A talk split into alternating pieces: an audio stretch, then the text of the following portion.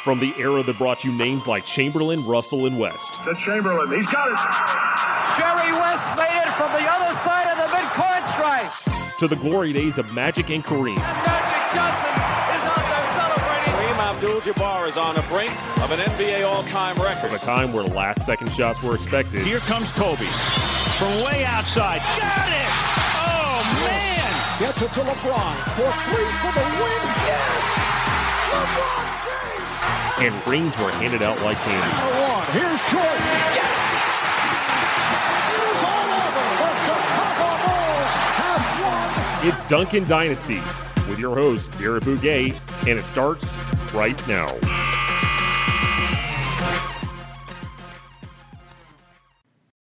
Hello, everyone. Just want to do a, a, quick preamble before this week's episode.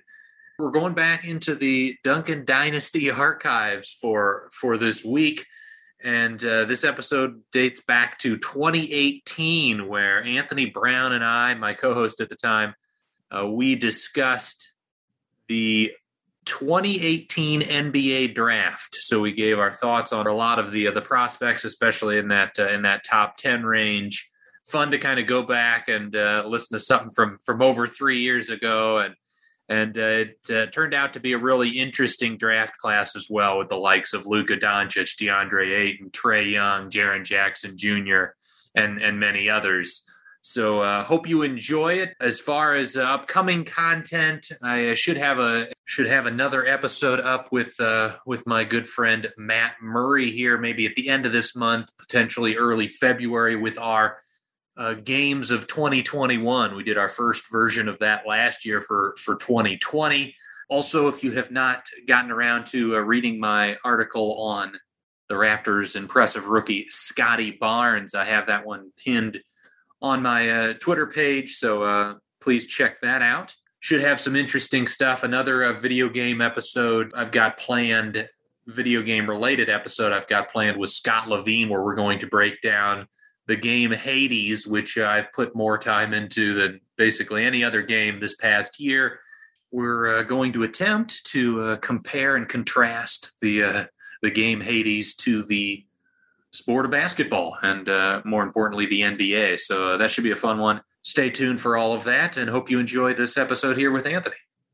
Welcome to another episode of Duncan Dynasty alongside Anthony Brown. I am Garrett Bouguet. Thank you so much for joining us. And on this episode, Anthony and I will be uh, breaking down at least uh, the lottery portion of the uh, most recent NBA draft, the 2018 NBA draft. And uh, Anthony, starting off with the number one pick, of course, the Phoenix Suns selected DeAndre Ayton, a 7 1 mammoth center from the University of Arizona, so a local kid.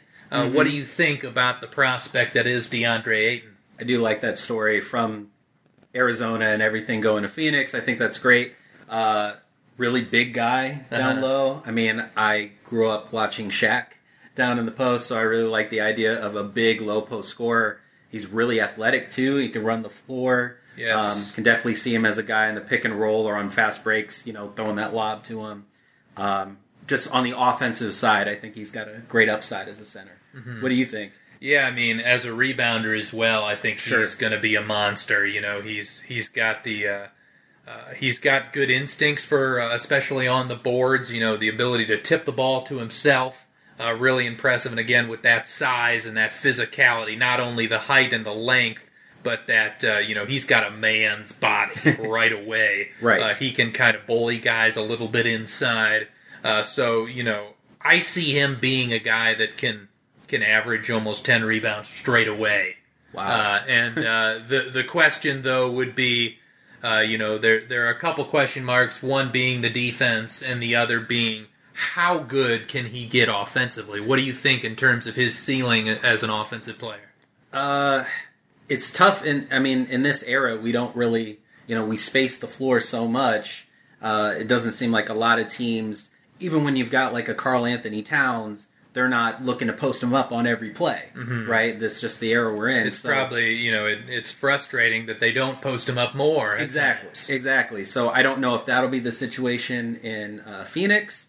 You know that they'll be looking at more perimeter stuff, but uh, I think anytime you got a guy that size, there's that potential to uh, to be a dominant low post guy, and he's a guy who faces up in the the post too, and he's got Right. a good jump shot, so he can spread the floor too.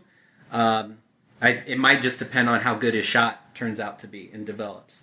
Um, on the defensive end, I, that might just be more of a uh, an effort thing, you know. So I don't know if that's something you can really develop, or if that's just a defensive instinct, you know, in Yeah. your basketball DNA. Whether he can work that hard on the defensive end, but um, that size is definitely something people are going to think twice about going to the basket if he's willing to to step up. What do you think, though? Yeah, I mean that, that's what's one of the real interesting things about the NBA draft is yeah, what are the skills that can be improved? What are the ones that you know you you can't you can't teach a guy to be 7'1", 260 pounds. Exactly. He's got a lot of those, and, and you can't teach the athleticism and the fluidity at that size. So Right. he's got some things that you can't teach.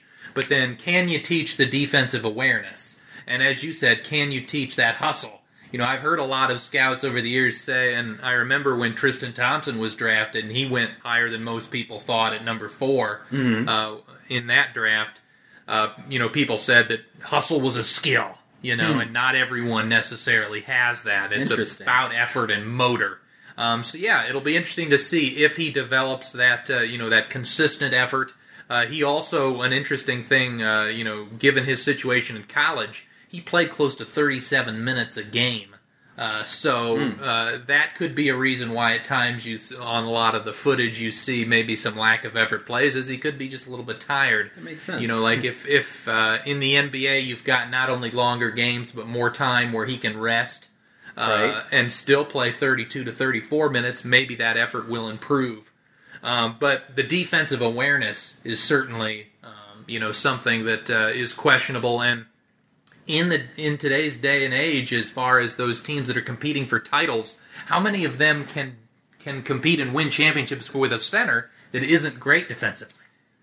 It's tough. Yeah. it's really tough. Uh, I mean, specifically with being able to handle like the pick and roll, right? If you're going to play against the Warriors or the Rockets or whoever, you're gonna be able. You're gonna have to be able to defend some of these elite perimeter uh, offensive players and point guards like a James Harden or like a Steph Curry, or they're just going to pick you apart. Right. So if I, I don't know the first year if he's going to be able to do that or not, but if he can develop that, um, I, I think he's going to be great. If we'll see, you know. Well, and he's got the you know he's got the measurables similar to like a Joel Embiid, Right. Uh, but Embiid's awareness on defense is is so great, um, Right. You know that that is a question uh, with him. A lot of times you see a lot of highlights as we're watching him in the background as we talk about these prospects.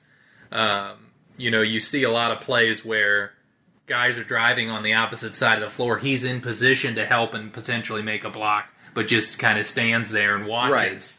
Uh, and and those are kind of instincts and awareness that you help that you hope maybe with experience he can improve. Hopefully, Yeah. yeah, we'll see. But Uh, and the- you know the other thing, you know, talking about that offensive uh, upside, the the thing that I think is an interesting comparison is Demarcus Cousins. Now Cousins has become one of the best offensive centers in the league, uh, but uh, the the thing that I think frustrates a lot of people about Cousins is that he tends to rely on the jump shot and the face-up game a little bit too much, given his size and strength and his ability to just bully guys. And Right. that's something that you could see maybe from Ayton as well. Is you know, does he like to turn and face and shoot that jumper a little too much? Even though it's an effective shot, he's got good form and all of that. But you also don't want to see him passing up opportunities to get inside and dunk. Because as Shaq showed with Right. uh, you know a dominant size, big body center, uh, and that that could be one of the underrated parts about Shaq is you know people say well that was his weakness was the lack of shot, but that may have helped contribute to his strengths Right. because without a shot to rely on, he just went at the defense over and over inside. Yeah, uh, and I'm a little more old school than most, maybe, that I, I tend to agree with Charles and Shaq when they're criticizing some of these younger guys for not going inside and just dominating. Uh, I think if you've got an elite, either physical package or elite skill set, you should use it every time until they can stop it. Have some counters off of it, but I think yes, it's it's uh, Shaq relied on it a lot with his size and strength, but no one could stop it. Right. I think some of these, uh, like a Wilt Chamberlain, maybe one of his biggest flaws as a, a center, and he's one of the best players of all time in my top, uh, you know, ten of all time. But if he would have just dunked on people every single time, we would be talking about him with maybe passing Kareem's all time, you know, scoring effort and everything. So with this new guy, if he uh, with DeAndre Ayton, if he can maybe do what we're talking about, and as opposed to Cousins facing up all the time, if he can just use that strength and punish guys down low, I think it opens up areas of your game um, that could help out Phoenix. So- Right now, you know, you look at the the upside in in terms of his ceiling. I think the best version of DeAndre Ayton, if Phoenix is hoping that he's worthy of a number one pick, is a guy that could put up 25 points and 15 boards Right. and become, you know, not a great defensive center, but at least maybe slightly above average. If he becomes a dominant offensive player, dominant rebounder, and you know, capable defensively, that's that's a great piece Oh yeah, no, I, I like that pick. the uh, you know the I guess the the downside though would be a guy that maybe is more in the 15 points, 10 rebounds, and never develops that defense and is always kind of just a guy that has all these defensive tools, maybe has a highlight play here or there, but doesn't actually impact winning. Yeah, and that's like you said. That's the tough part about the draft, knowing what their potential is going to be. So Well, in this year's draft, I think one of the interesting things is that all of these guys seem to have some pretty glaring holes in their game as well. Right. It's just a matter of finding out which holes are are going to be overcome and which aren't. Yeah. But there's no there's no Tim Duncan, there was no LeBron, there's Right. no Shaq in this draft, uh, and so that makes it even more of a of a crapshoot.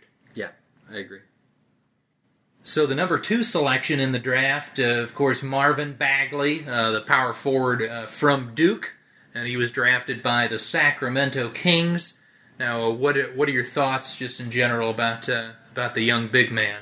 I like how athletic he is and how he can run the floor. Um, I like his shot form too, but um, rebounding. I, I like his motor down there. He seems to put in a lot of effort. Um, and I was a player who, you know, really worked hard on the offensive boards. I think when you're a big guy, it helps your team a lot if you're going to be putting that effort down there. Um, what are your thoughts on him, though? Yeah, he's uh, he's a guy that I think um, I had a little bit lower on my draft board in terms of he was not even in my top five, but he went Okay. two. Uh, and I think one of the reasons Sacramento actually drafted him was because he was one of the only prospects, you know, near the top of the draft that actually went and worked out for them. Oh, Uh, a lot of the guys just didn't want any part of it, uh, in large part because Sacramento has been a dysfunctional organization for over a decade. Uh, so uh, that could go into it, but you know, if you're an NBA team and say the top guy on your board does not come and work out for you, would that scare you off, or would you just say, "I'm going to draft him anyway, and he's got to come"? Yeah, I mean, if they're if they're high enough and I really want them, I'm drafting them no matter what. I mean, uh, I, I guess there's different philosophies on that. If if you're looking for more of that like team cohesion and you want a guy who wants to be there, then sure, I guess you could do that method. But when you've got your pick of the litter here and you can pick whoever you want, I would pick the top guy no matter what. Right. That's just me. But And, you know, not to say I don't like Marvin Bagley's skill set. I think, yes, offensively and from a rebounding perspective, uh, he's got quite a high upside. Um, you know, he's, uh, as you mentioned, a terrific athlete, one of the best athletes in this draft. At about 6'10 and a half, he moves like a wing. Exactly. You know, and uh, he runs the floor well. I could see him being a great like if if the Kings ever develop enough spacing on the floor, he could be a great lob threat in the pick and roll. Uh, he could also develop kind of a I see him almost developing a Chris Bosh kind of face up game. He's left-handed just like Bosh. Yeah. Where if he can develop that jumper, which he's shown signs that he's got some decent touch on that jumper, he certainly needs to improve it. But if he can ever get to a point where he can hit a consistent mid-range shot, then the defense kind of comes and plays up on him, and that's how Bosh beat his guy off the dribble with the threat of that jump shot. Uh, so you know he could develop that sort of a level of offensive game with the rebounding. And defensively, you know, I, I don't see him as much of a shot blocker at any point. Yeah. Uh, but maybe he, he you know he's athletic enough that hopefully you know the the best case scenario would be he, he'd be a guy that could switch effectively. Right. Which again, in this era, you definitely need that if you're going to be competing against the top teams. So. But you know, a, a guy like that, that at you know, if you play him at power forward, um, you need you definitely need a center that can not only protect the rim, but probably can space the floor for him as well. Which those guys are tough to find. Right. And then if you play him at center, you got to worry. Okay, do we have enough defense uh, with him Yeah. at the five? Uh, and and then the other concern, if he if you know he's not good enough defensively to play the five, and he's forced to play the four, then does his athleticism translate as well facing up against NBA power forwards because those guys are quicker. right. Uh, so he may not be able to beat those guys off the bounce like he would centers. yeah. Really good point there. Um, so yeah, I mean, for Bagley, for me, it's you know the ceiling would be maybe not quite as good defensively, uh, like a Chris Bosh. Um, maybe a better rebounding Chris Bosh, but not not as effective Sure. on the defensive end. Uh, worst case scenario, you know, like a Michael Beasley, a guy Yeah. that in college also put up big time numbers, both scoring and rebounding. But you know that offense didn't necessarily translate to a high level in the NBA, uh, and the defense is you know a major issue for a guy like him. So definitely some question marks. And again, considering some of the guys that were left on the board that we're going to get to, uh, I really do question that decision. So with the three pick in the draft, uh, the Atlanta Hawks had that pick, but they traded actually with the Dallas Mavericks. The Mavericks moving up from five to three, and also giving a protected first round pick to the Atlanta Hawks. Uh, and then they ended up selecting Luka Doncic, who was my number one guy on my board. What do you think of uh, the European teenage sensation? Really impressive. Not gonna lie. Um, six eight can shoot. Really, really, really good passer. Um, you know, with, with some of the highlights we're watching here, he's making uh, a LeBron esque cross court, like one handed zip pass over top of the defense, which is just a pass that most people skill wise can't do or size wise aren't able to do to throw it over top of everyone like that. Um, playmaker, and you know, as we're looking at here, EuroLeague MVP at what 19 years old, the Yes. youngest ever to do that. Um, Garrett, you were pointing out earlier that the competition in the EuroLeague um, is arguably, and we both agree, better than D1 basketball. Right, because you've got NBA level talent from guys that uh, that were born in Europe that just either don't want to move to the United States for whatever reason. So you've got those level of players that could be NBA that are NBA talents, Right. And then you've got guys that played in Division One that aren't quite good enough for the NBA. Then they go to EuroLeague, and again they continue to develop and mature and, and grow as players. So certainly a, a much more skilled and, and good basketball product. Um, maybe not quite as great athletically, whereas in Division One, you know the um, the skill sets might not be as high, but of course in Division One in the United States, there are a ton of great athletes. There are. Um, so that would be the, the, the biggest concern with Doncic is you know he's not a great athlete. He you know won MVP in a league where maybe the athleticism isn't anywhere near compared to what you get in the NBA. Sure. Um, but but one of the things I really like about his ability to potentially succeed despite that athleticism is, as you mentioned, the passing. So if the defense you know comes in a little bit too much on him, he can make those cross court passes. That six eight size really helps him be able to see over the defense. Uh, but then also the fact that he's got a step back jumper. Uh, you see, he's got kind of those James Harden esque, you know, Yeah. going back to his left to hit those fadeaways.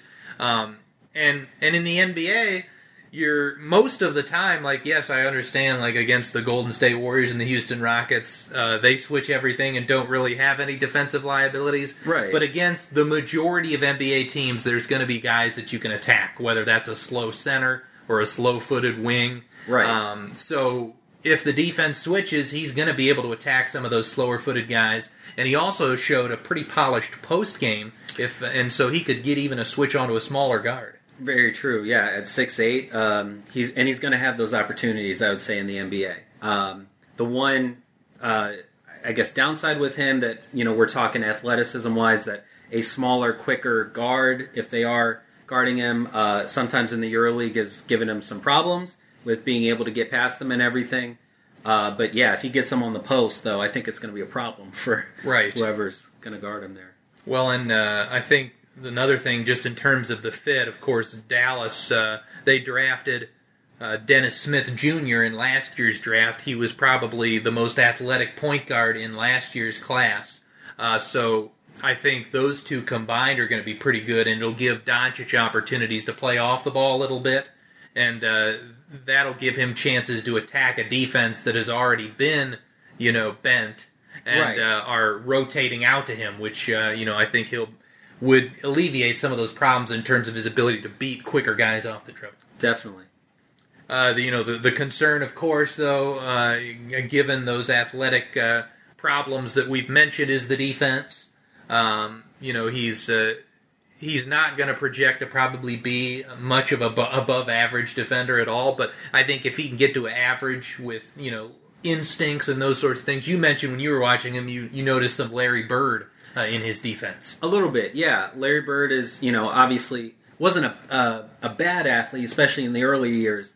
But uh, as a team defender, he's able to get in the passing lanes. As we were watching this, you know, the the the guy analyzing it, who was the Mike Schmitz. Mike Schmitz, uh, you know, points out that the basketball IQ on this guy is, you know, extremely high, especially compared to the other people in this draft. So I would assume that he's going to be able to, you know, maybe not one on one. He's not going to shut anyone down really, but I I'm not sure how much of a weakness he's going to be out there on defense. And the plus sides on offense, I think, are going to outweigh those negatives. Right now, you know, with his size at six eight, you know, tho- those kinds of players I feel like are the easiest to hide on defense because you can find the weakest, you know, wing player on the opposing team and put him on there. Right. Or you know, if if they've got a big man that doesn't have necessarily great post up skills, you could probably throw him on on those guys as well. Whereas you know, with a, a point guard that maybe has those defensive deficiencies, a little harder to hide. Yeah, for sure.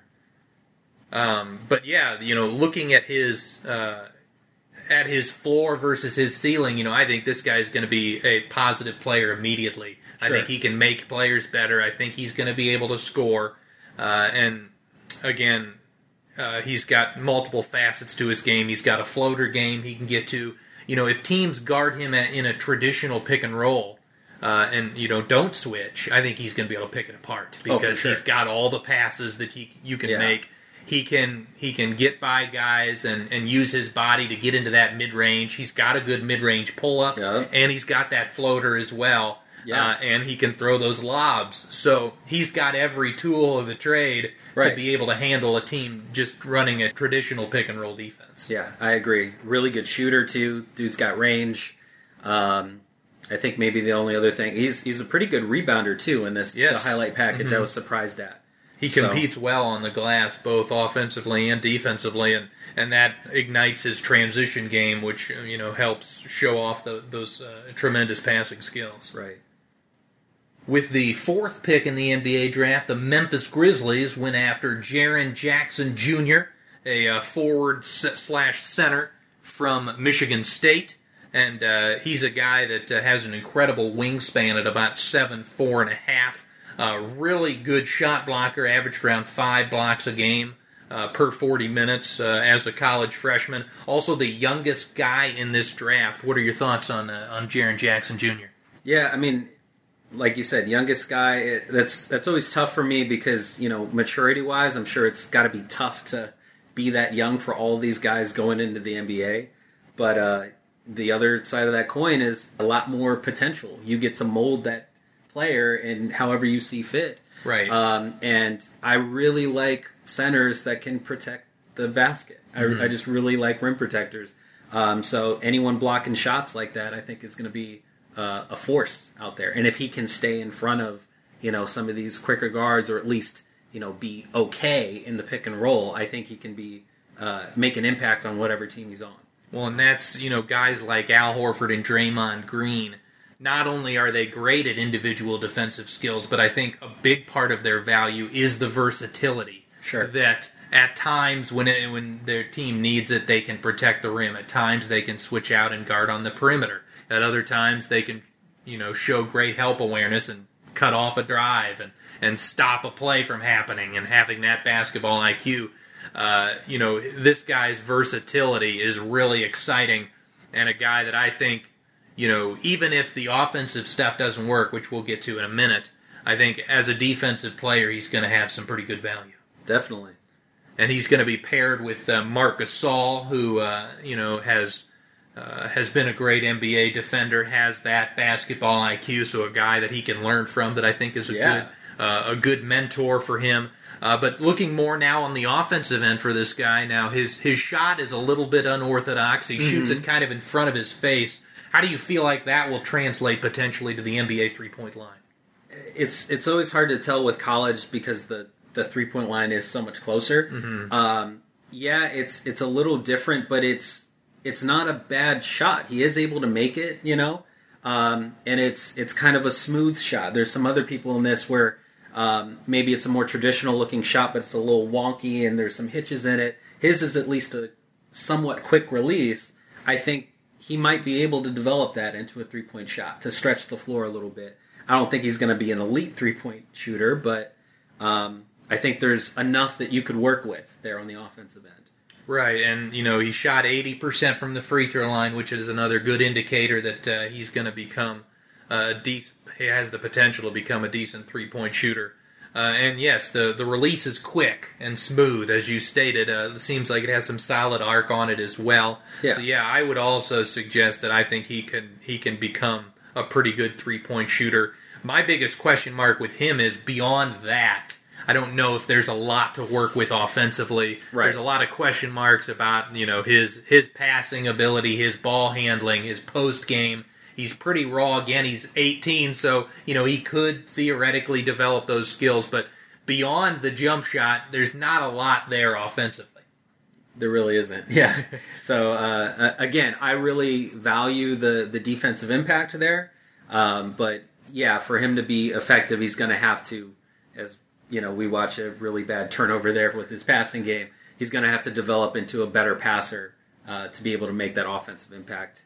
Especially you know if he's gonna his offensive role is gonna be as a, a spacer you know out on the perimeter he's gonna have to be able to pass the basketball whether that's swinging it on a you know when the defense is rotating and those sorts of things Yeah. um, but but yeah I think one of the things with him is in, in in terms of his floor I think he's got a really high floor especially as a defensive player I think even as an 18 year old he's gonna come in and be a productive defensive player straight away Yeah, I agree. Uh, so you know he certainly is a guy that I think is a is a solid fitted for. Now there were probably guys after him that uh, you know maybe have a little bit more potential and a high ceiling. Uh, what are your thoughts in terms of that? Do you uh, at the top of an NBA draft would you be looking more for okay I want to find a superstar here or am I comfortable with a guy that I know is going to be a solid starter?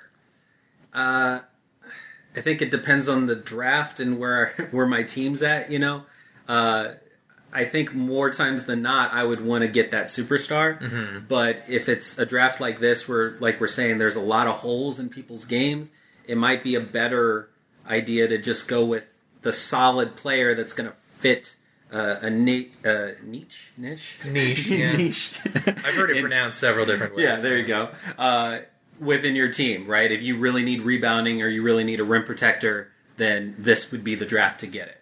Yes. Um, what about you? What, how would you? Do you want to go for the superstar every time, no matter what? Um, yeah, I would say when I'm like uh, you know top five, I would probably be leaning more towards let's find that superstar talent. Okay. Uh, but you know Memphis has maybe a different game plan or strategy in terms of what they're trying to do. They still have Gasol and Mike Conley, so they still think we should be trying to win right now. I don't necessarily agree with that. I think they should be looking to rebuild and Yeah. the best way to, to rebuild is to find a superstar.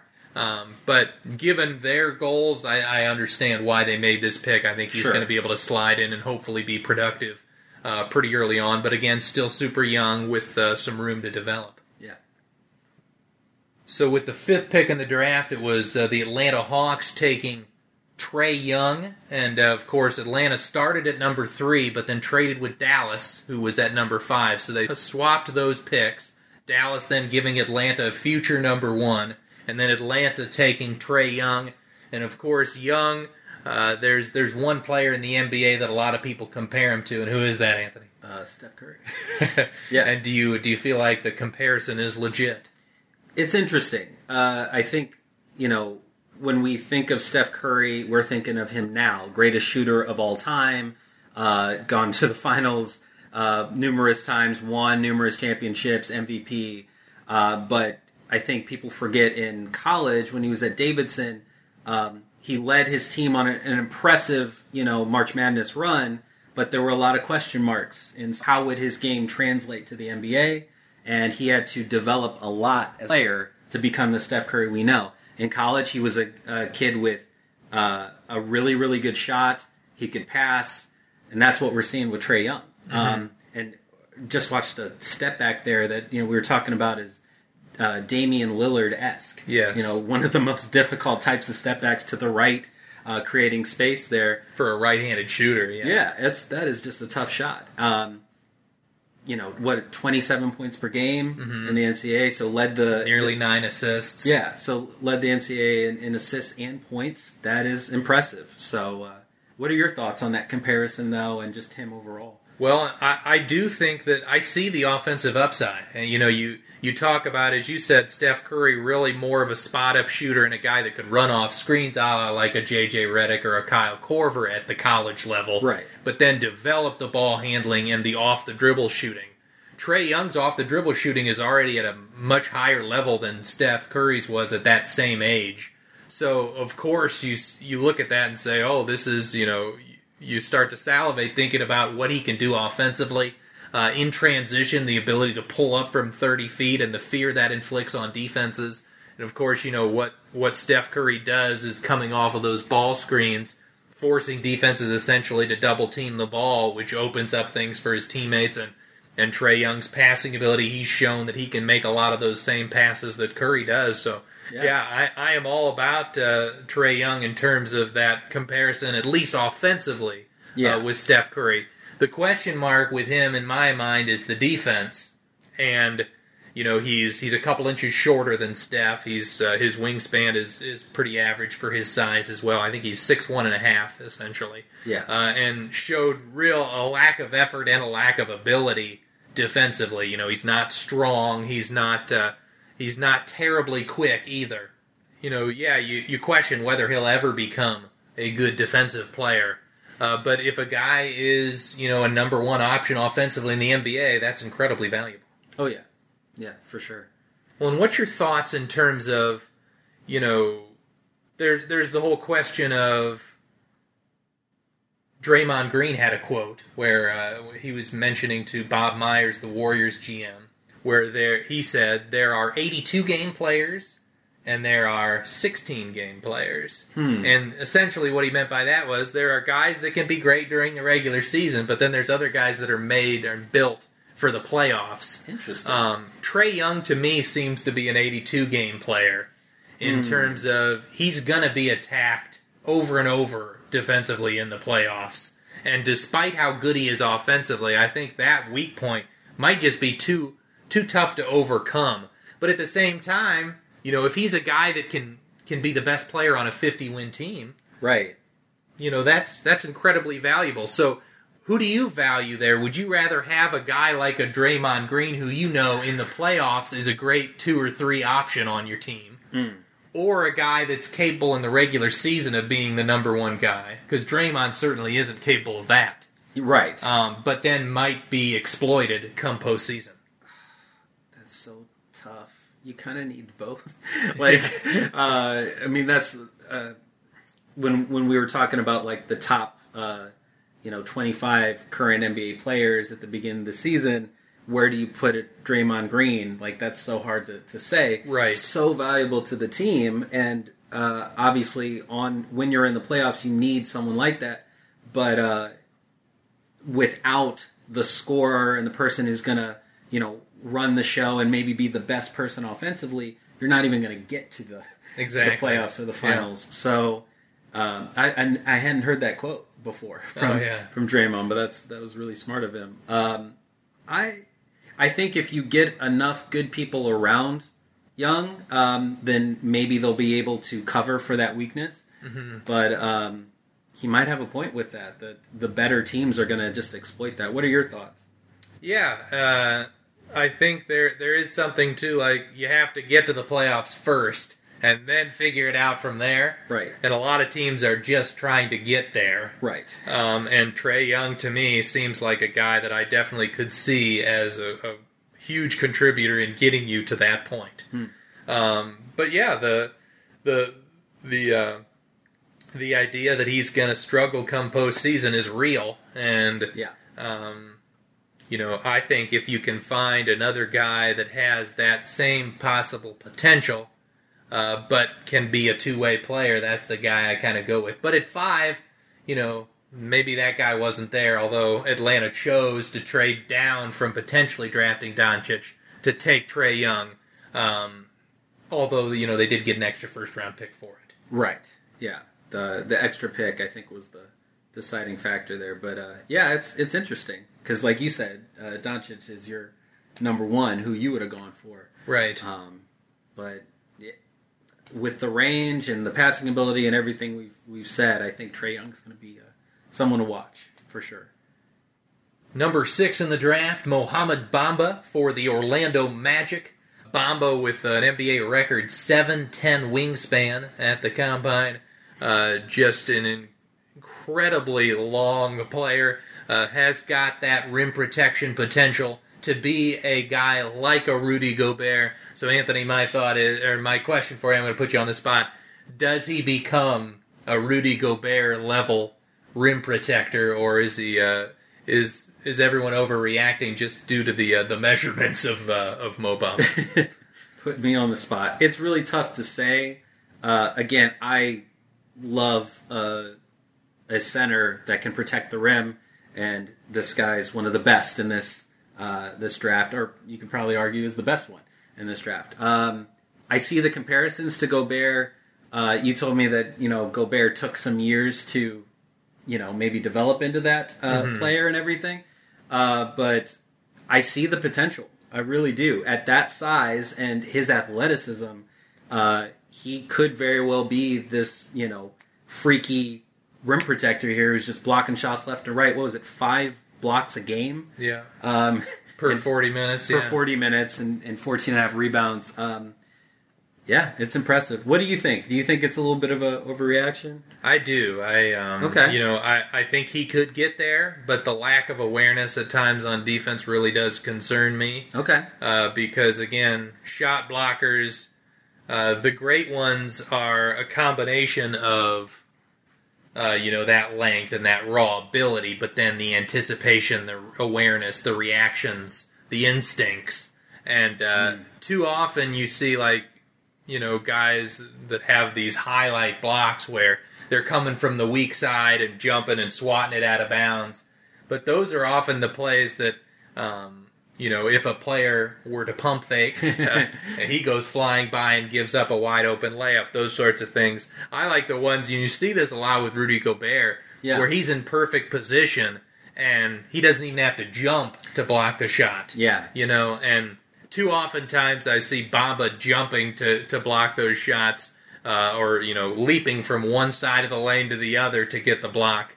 And in the NBA, guys are really good at, uh, you know, pivoting and shot faking and all those sorts of things. You've got to be very disciplined as a shot blocker to not only just record blocks, to, but to actually make an impact defensively, where guys then are just not taking shots in the paint. Yeah. Because not only does Rudy Gobert block a lot of shots, he prevents a lot of shots. Right. And that's one of the key differences. That is a really good point. Yeah. Rim protection, it's not just about blocking the shots, it's about intimidating people and forcing them to miss shots or not take shots that they mm-hmm. normally would take. Good point. But the the other intriguing thing about Bamba, even you know, that is more intriguing than a Rudy Gobert coming out of the draft, is the jump shot. Yeah. So Bamba has the potential to do what Gobert does offensively, where he rolls down and catches those lobs with that long with those long arms. But he has shown a decent touch from the outside, and the idea of a Rudy Gobert that can shoot threes, you know, you understand the appeal for a lot of these teams. Definitely. Yeah, I would I would take that. Like a slightly less than Rudy Gobert, or, or yeah, Rudy Gobert, but can shoot the three. That would be Mm-hmm. awesome. And so Orlando, you know, they've gone uh, in several of these drafts with a lot of these long players. Uh, they're they're trying to build a team that just kind of swarms you with length. Uh, it'll be interesting to see how all that works out. They of course need some some guard play, and maybe they can get that in future drafts as well. But Bamba, I see as one of the higher ceilings, but also maybe one of the lower floors. Uh, so kind of a, a high risk, high reward uh, candidate there. With the seventh pick in the draft, the Chicago Bulls selected uh, the second Duke player to go in the draft to, up to that point uh, in Wendell Carter Jr. Uh, what are your thoughts about the Duke center? Uh, I think pretty good overall. You know, can shoot, good passer. Uh, I think he's going to be solid. What do you think? Yeah, I mean he uh, he definitely looks like he's got a pretty polished post game, uh, and yeah, as you said, good passer, good instincts. Uh, you know, if he sees a double team, he'll he'll make the quick read right away. Uh, can step out and knock down a jump shot. Really, offensively, has most of what you'd want out of a center. Uh, Yeah. he's going to be able to in a switch situation if he gets a small guy on him. He's going to be able to beat them on the block. If you double, he's got the ability to pass it. And if you've won wanted somebody else to uh, run the offense for a play, he can spot up and space out, most likely in the corners, I think, at first. Yeah. Um, but yeah, I think uh, really, really solid offensively. Um, and, you know, maybe, uh, I guess DeAndre Ayton for sure is the best offensive center in this draft. Sure. But this guy probably number two behind him. Uh, but defensively is where I see some of the question marks. I think he could be pretty good as a rim protector and a verticality guy. Okay. So in a traditional pick and roll, you know, where the center kind of drops into the paint, I think he could do that job pretty well. Sure. Uh, but in terms of being able to switch out, if he ever gets in that sort of a situation, might be a struggle for him. yeah, I agree. And you know the the idea though that uh, at the seventh pick, you're getting to the point where you're hoping to find some of these guys that maybe aren't going to be superstars, but are going to be solid players. And I think he certainly has the the uh, potential to be that. Right. Yeah, you're you're hoping the overall game is gonna, you know, uh, overlook maybe some of those little weaknesses that we're talking about here. Um, like I said, I, I keep saying it's solid, but uh, that's what I'm seeing when I'm watching him here. And of course, he was he was paired up with Marvin? Bagley, Bagley. the number two pick by Sacramento. Right. Um, but uh, yeah, I, I think a solid player, good size. Yeah. Well, and uh, it's interesting in terms of the Bulls. Of course, they they've had the last number two seventh overall picks. They took Lauri Markkanen last year, who is a seven footer that is a really good uh, floor spacer, can shoot the three at a really high clip.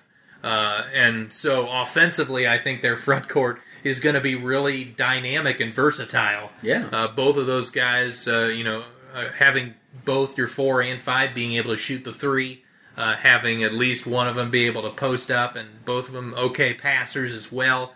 Uh, both of them with a little bit of an off the bounce game. I think that's good, uh, bodes well for the Bulls' offense, but defense is going to be a big question mark with those two guys Yeah. Uh, again, I think uh, Wendell Carter's rim protection is good defensively, but uh, you know the the other parts of it, I don't think either of those guys are going to be able to switch. And against some of the best offensive teams in the league, they oftentimes force you to do that, and Right. it's going to be a struggle.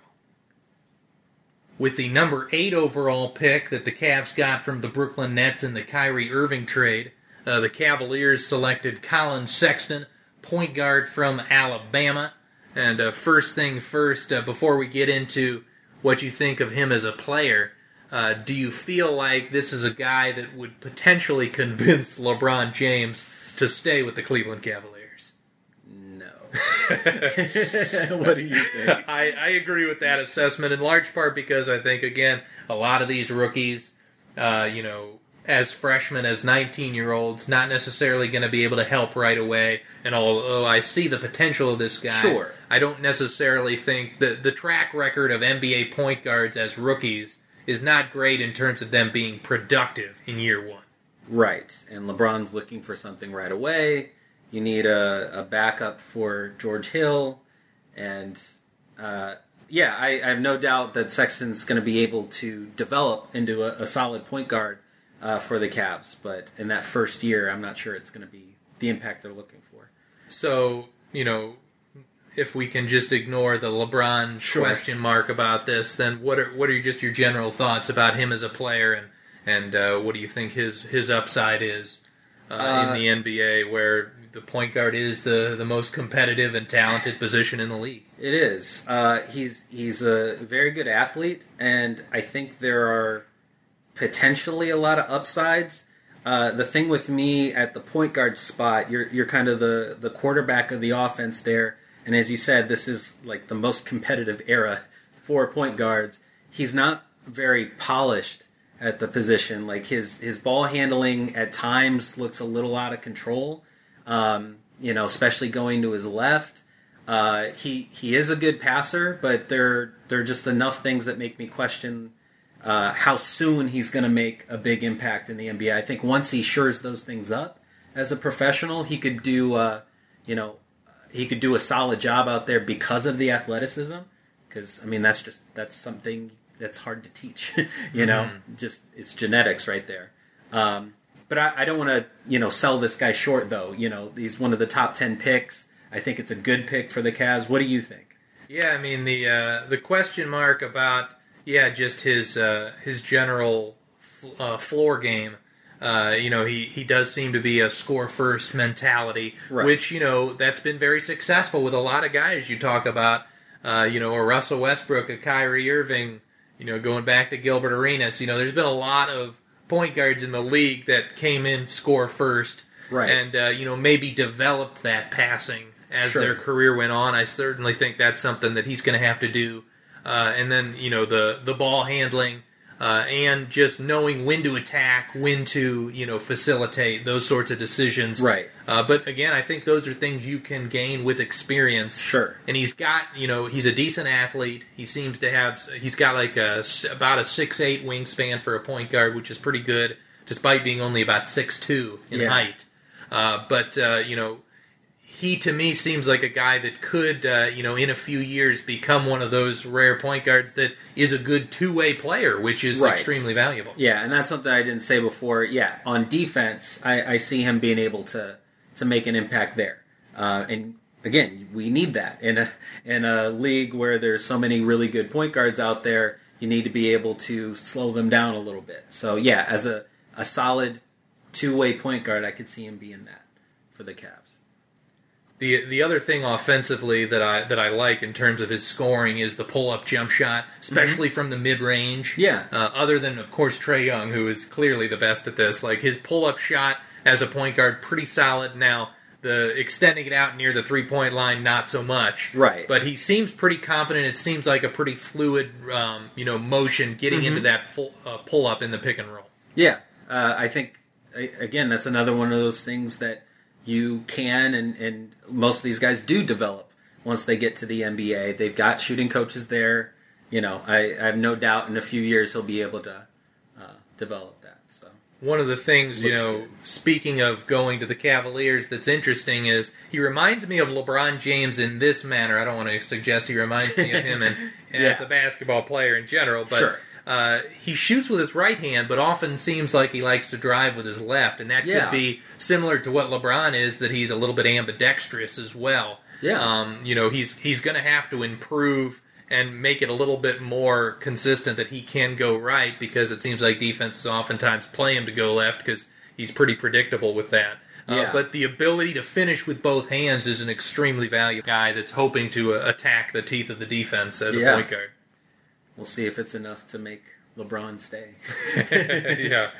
Um, I, I do think that uh, you know, be given the Cavs, uh, you know, situation at point guard, that he will find time, even if LeBron does stay at that backup spot. Yeah. Uh, because their only other option is you know Jose Calderon, and uh, you know, even if he struggles, if he's only playing ten minutes a game, it isn't going to hurt the team that much. Right. Uh, over the long haul, and hopefully over the course of the year, he'll get better and better through that experience.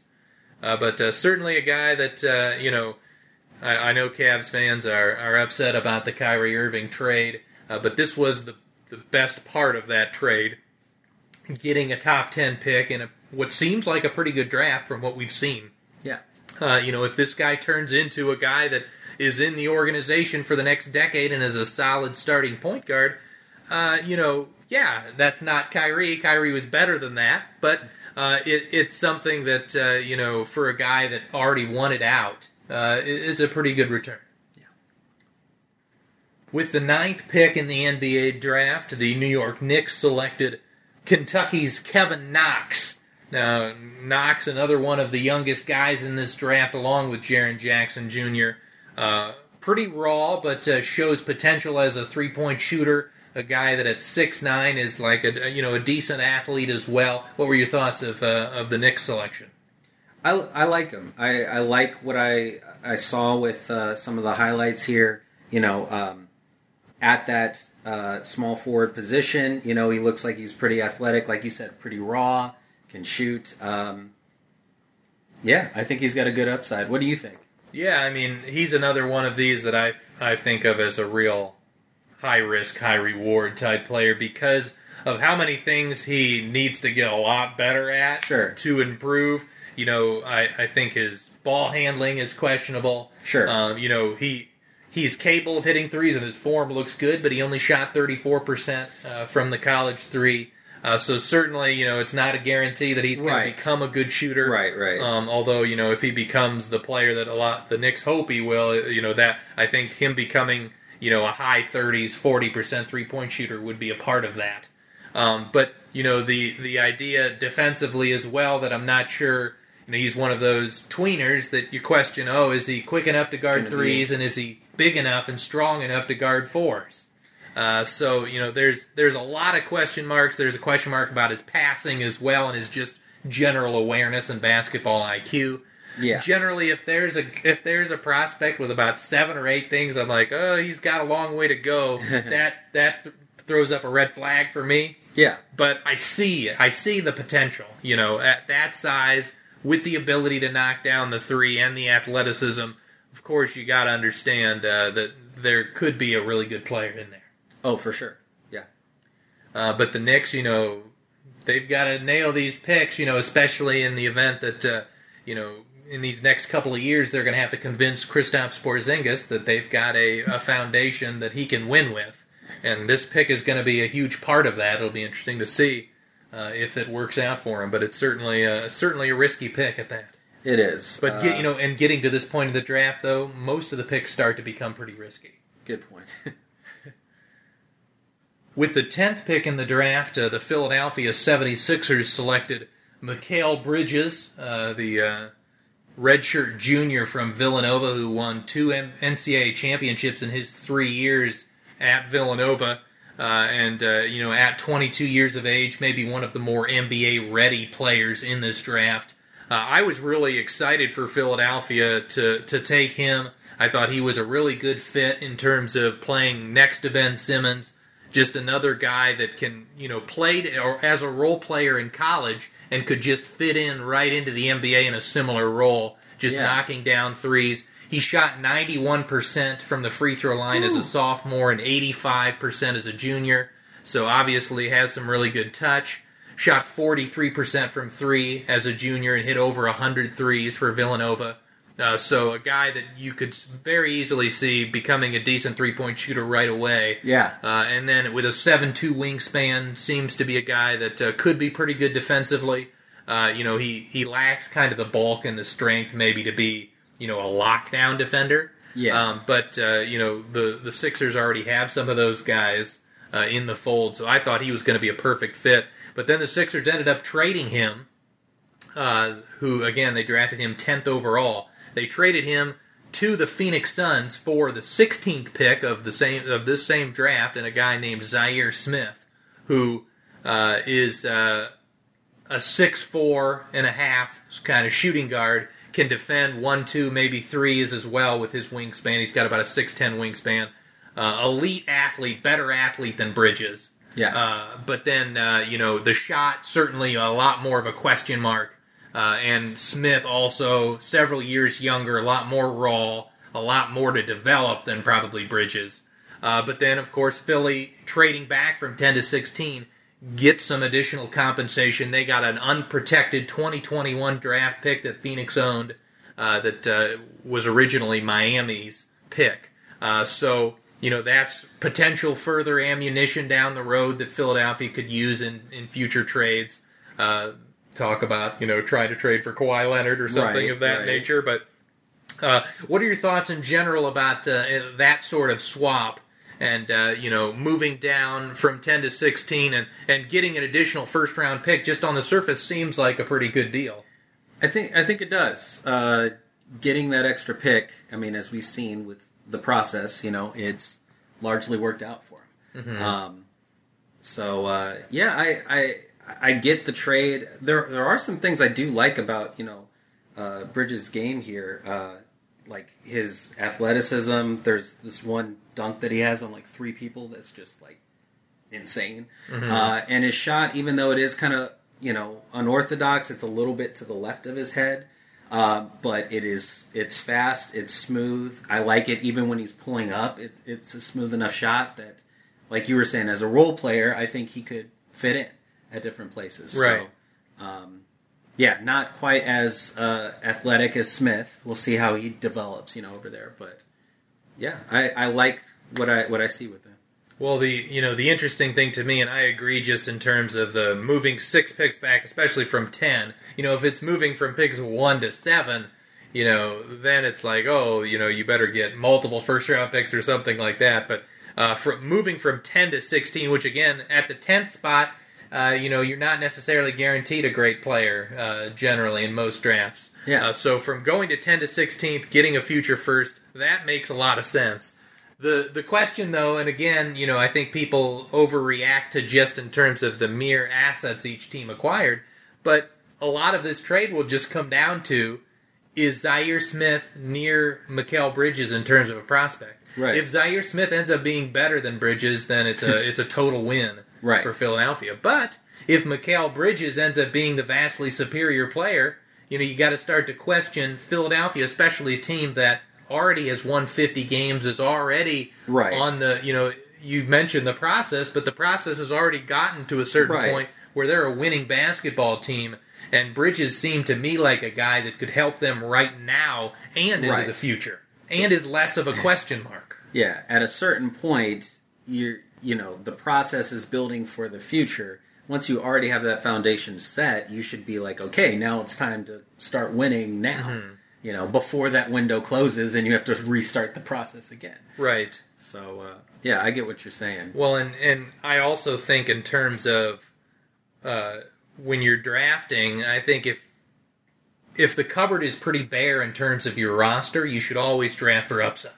You should think, okay, regardless of fit, even if we took a center in last year's draft, if we think a center is far and away the best prospect and the guy that has the best chance of being a star player, you take him, regardless of fit.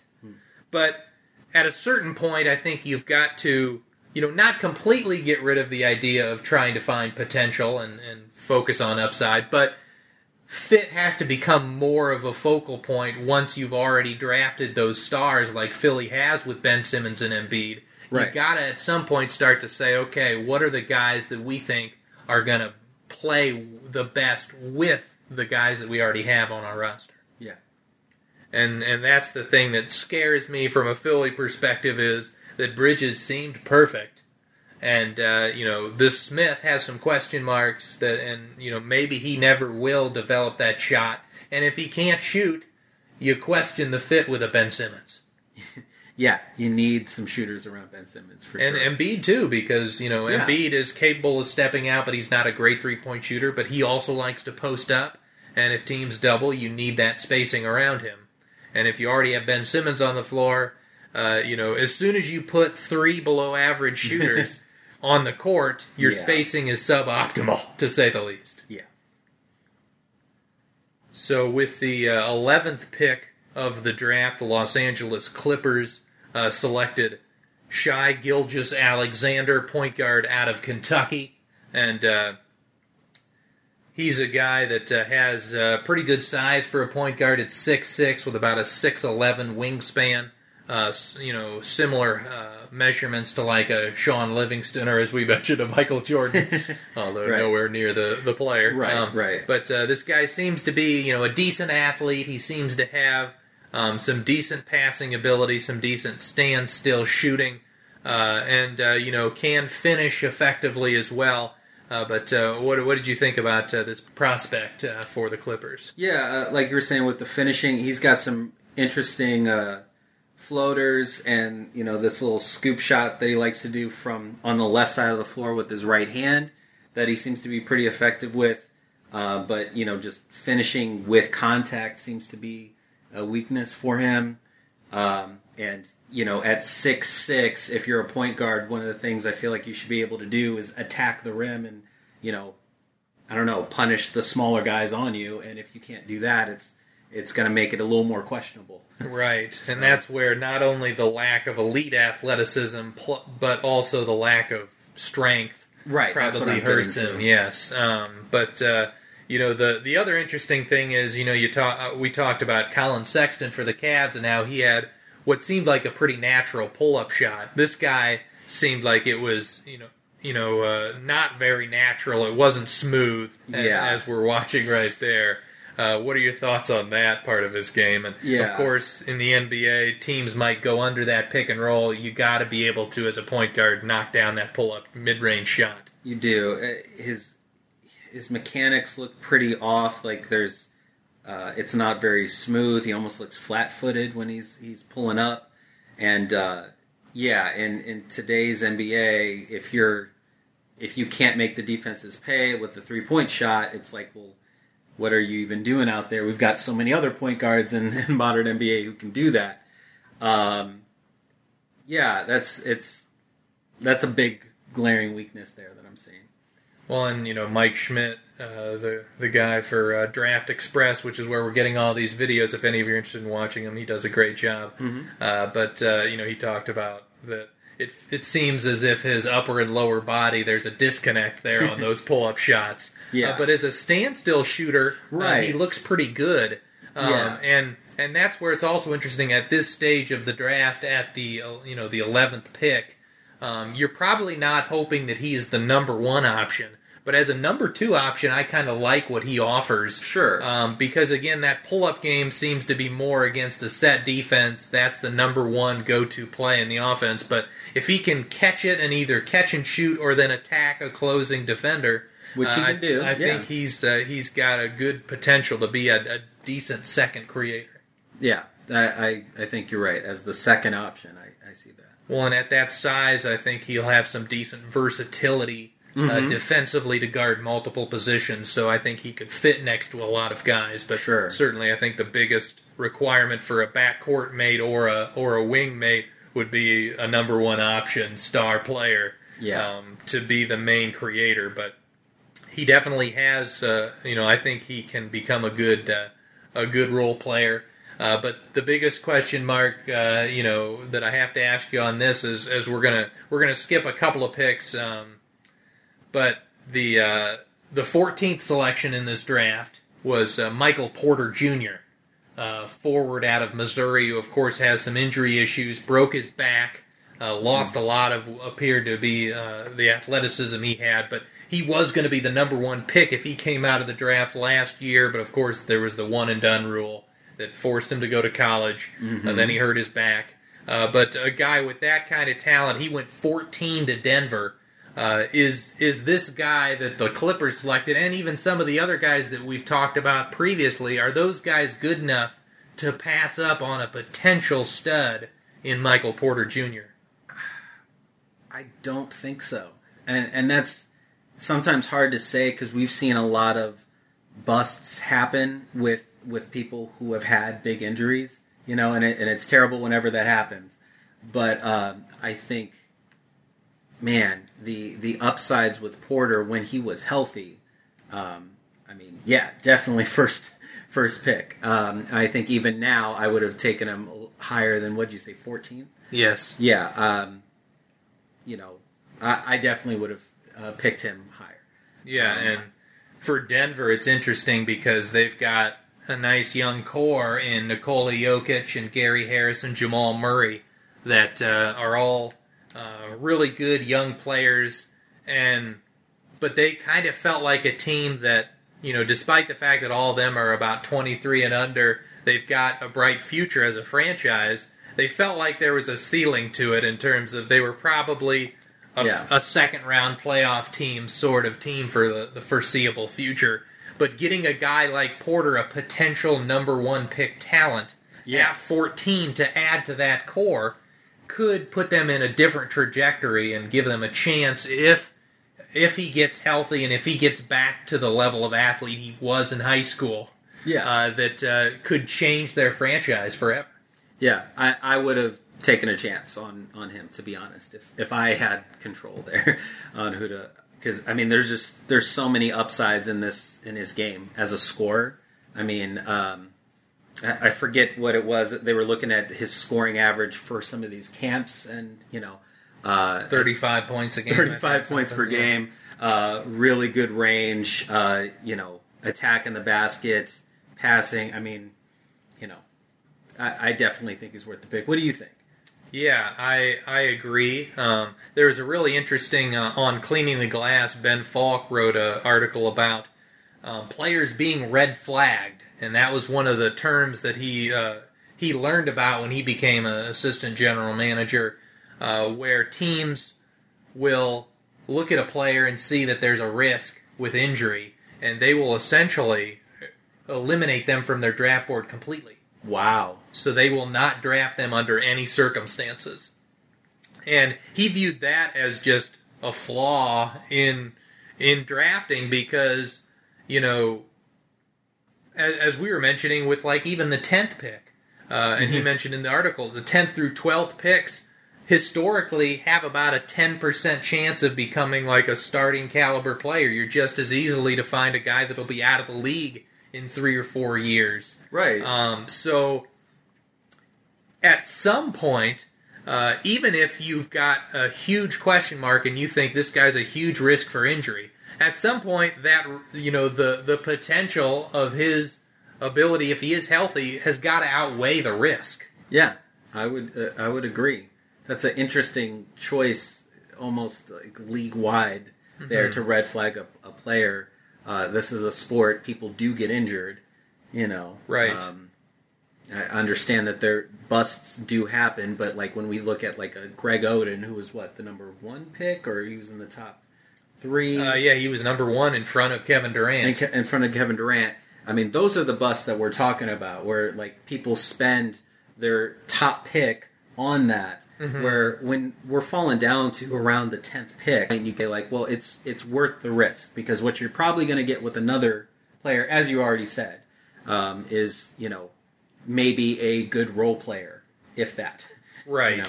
Well, and yeah, that that whole like yeah, you mentioning the Greg Oden Kevin Durant example is you know you're taking a risk on a guy with potential injury issues uh, at one when there's another superstar potential guy there at, with Durant. Whereas at 14 or even anywhere after probably Mo Bamba at six, Yeah. he was probably the last really high ceiling guy prior to Porter being taken. Right. So you've got picks 7, 8, 9, 10, 11, 12, and 13. Yeah. Uh, that's a lot of picks for guys that, you know, are probably solid starters at best. Sure. And, um, you know, whereas Porter, again, has that superstar uh, Yeah. potential. and to win a championship, you I mean historically go down the list, all of these teams have had superstars. So at some point you're going to have to pick them up and they're really rare. So when you've got a chance to get one, I think you got to make that choice and and pick them. And, you know, the other interesting thing about the Denver situation, given they're already a pretty good team, they can be patient with Porter, like the Sixers were with Joel Embiid. Different circumstances. The Sixers just wanted to be bad, so they were able to be patient with Right. Embiid, uh, and gave Embiid two years to rest and and get healthy, and that has obviously worked out great for them. Uh, and Denver, given that they're you know they were one game away from making the playoffs last year, they may be a playoff team for the next couple of years, even if Porter doesn't contribute for them. So they're in a perfect scenario where we can be good and let this guy maybe take as much time and give ourselves as much of a chance to get what we can out of this youngster. Well, that's uh, that's basically all we have for uh, for this draft. But uh, when you when you look at uh, some of these some of these teams, Anthony, Is there any particular team or player that you're you're really happy about in terms of the value that that team got? Um, I'm looking at. Uh, hmm, I'm interested to see how uh, Bamba turns out, just with that athleticism and everything. To see if if he could be another Rudy Gobert, that would be awesome to watch because I love defense with centers. Uh, Doncic uh, with Dallas, yeah. with Dallas, I think is going to be really exciting. Um, what about you? What do you think? Yeah, uh, despite the fact that Dallas gave up, you know, essentially used two first round picks on Doncic, I love the value for them. Uh, given that they started the draft at the number five spot to get who I thought was the best player in the draft is, you know, is a win for them. And, you know, they're a team that I think, uh, you know, they protected that that future draft pick that they traded to Atlanta one through five for the next couple of years. Wow. So they're hoping it just they they surrender maybe a a pick between six and fifteen next year, which would hurt some. But you know, you're you're again not likely to get a superstar out of that sort of a pick, right? Um, so you know, Dallas. Uh, I, I, think Dallas definitely a winner. Um, I uh, I also you know, despite Phoenix giving up an extra first round pick to move up and get that Mikal Bridges at ten, I like the Ayton Bridges combo that they pulled off in this draft. Um, I, I, think uh, Bridges is a guy that for a losing team is going to be able to come in off of the winning culture of winning in Villanova, mm-hmm. a guy that can help, I think, right away. Uh, plus, I think Ayton is going to be pretty good right away.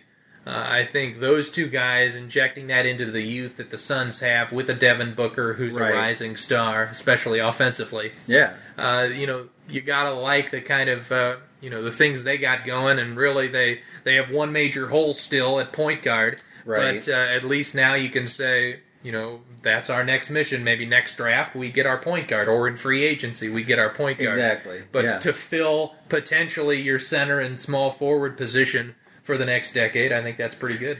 I would say so too. Yeah. Um, now, how about uh, in terms of what do you think in terms of teams that maybe didn't do so well hmm. uh, and maybe you know hurt themselves for the future with this draft. I've got one in mind right sure, away. Go for it. Uh, the Kings with uh, Marvin Bagley. I think uh, yeah. you know passing on Doncic, and I even think guys like uh, Jaren Jackson and Mo Bamba have very much the potential to become better, at least in terms of winning and bringing you know than Bagley. I think Bagley might be just a real good stats, not really that much of a contributor to wins, uh, sort yeah. of player. Um, so I think they're definitely a loser in this draft. Uh, and I think the Clippers, you know, they had two picks in the lottery at 12 and 13. They get the Shai Gilgeous-Alexander. They also take a shooting guard that I don't think had much upside. Twice passing on Michael Porter Jr. when they're a team that needs a superstar, right. I think was also a, a pretty big mistake as well. I'd agree with that. Thanks for listening to another episode of Duncan Dynasty. Corbin Ford and Garrett Bouguet here with you, and uh, just wanted to to quickly say before we wrap up, uh, please subscribe, rate, and review Duncan Dynasty. We're on uh, we're on iTunes, we're on Spotify, wherever you get your uh, your podcast. That is uh, much appreciated. You can find me on uh, Twitter at Garrett Bouguet. Corbin, why don't you tell the people what you got going on?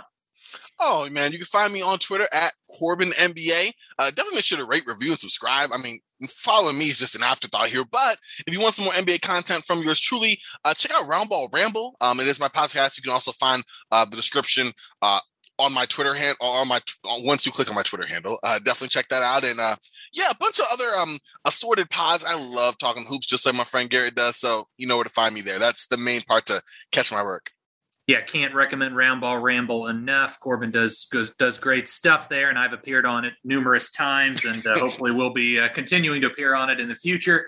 Again, we appreciate you all for listening, and of course, enjoy the next week in the NBA calendar.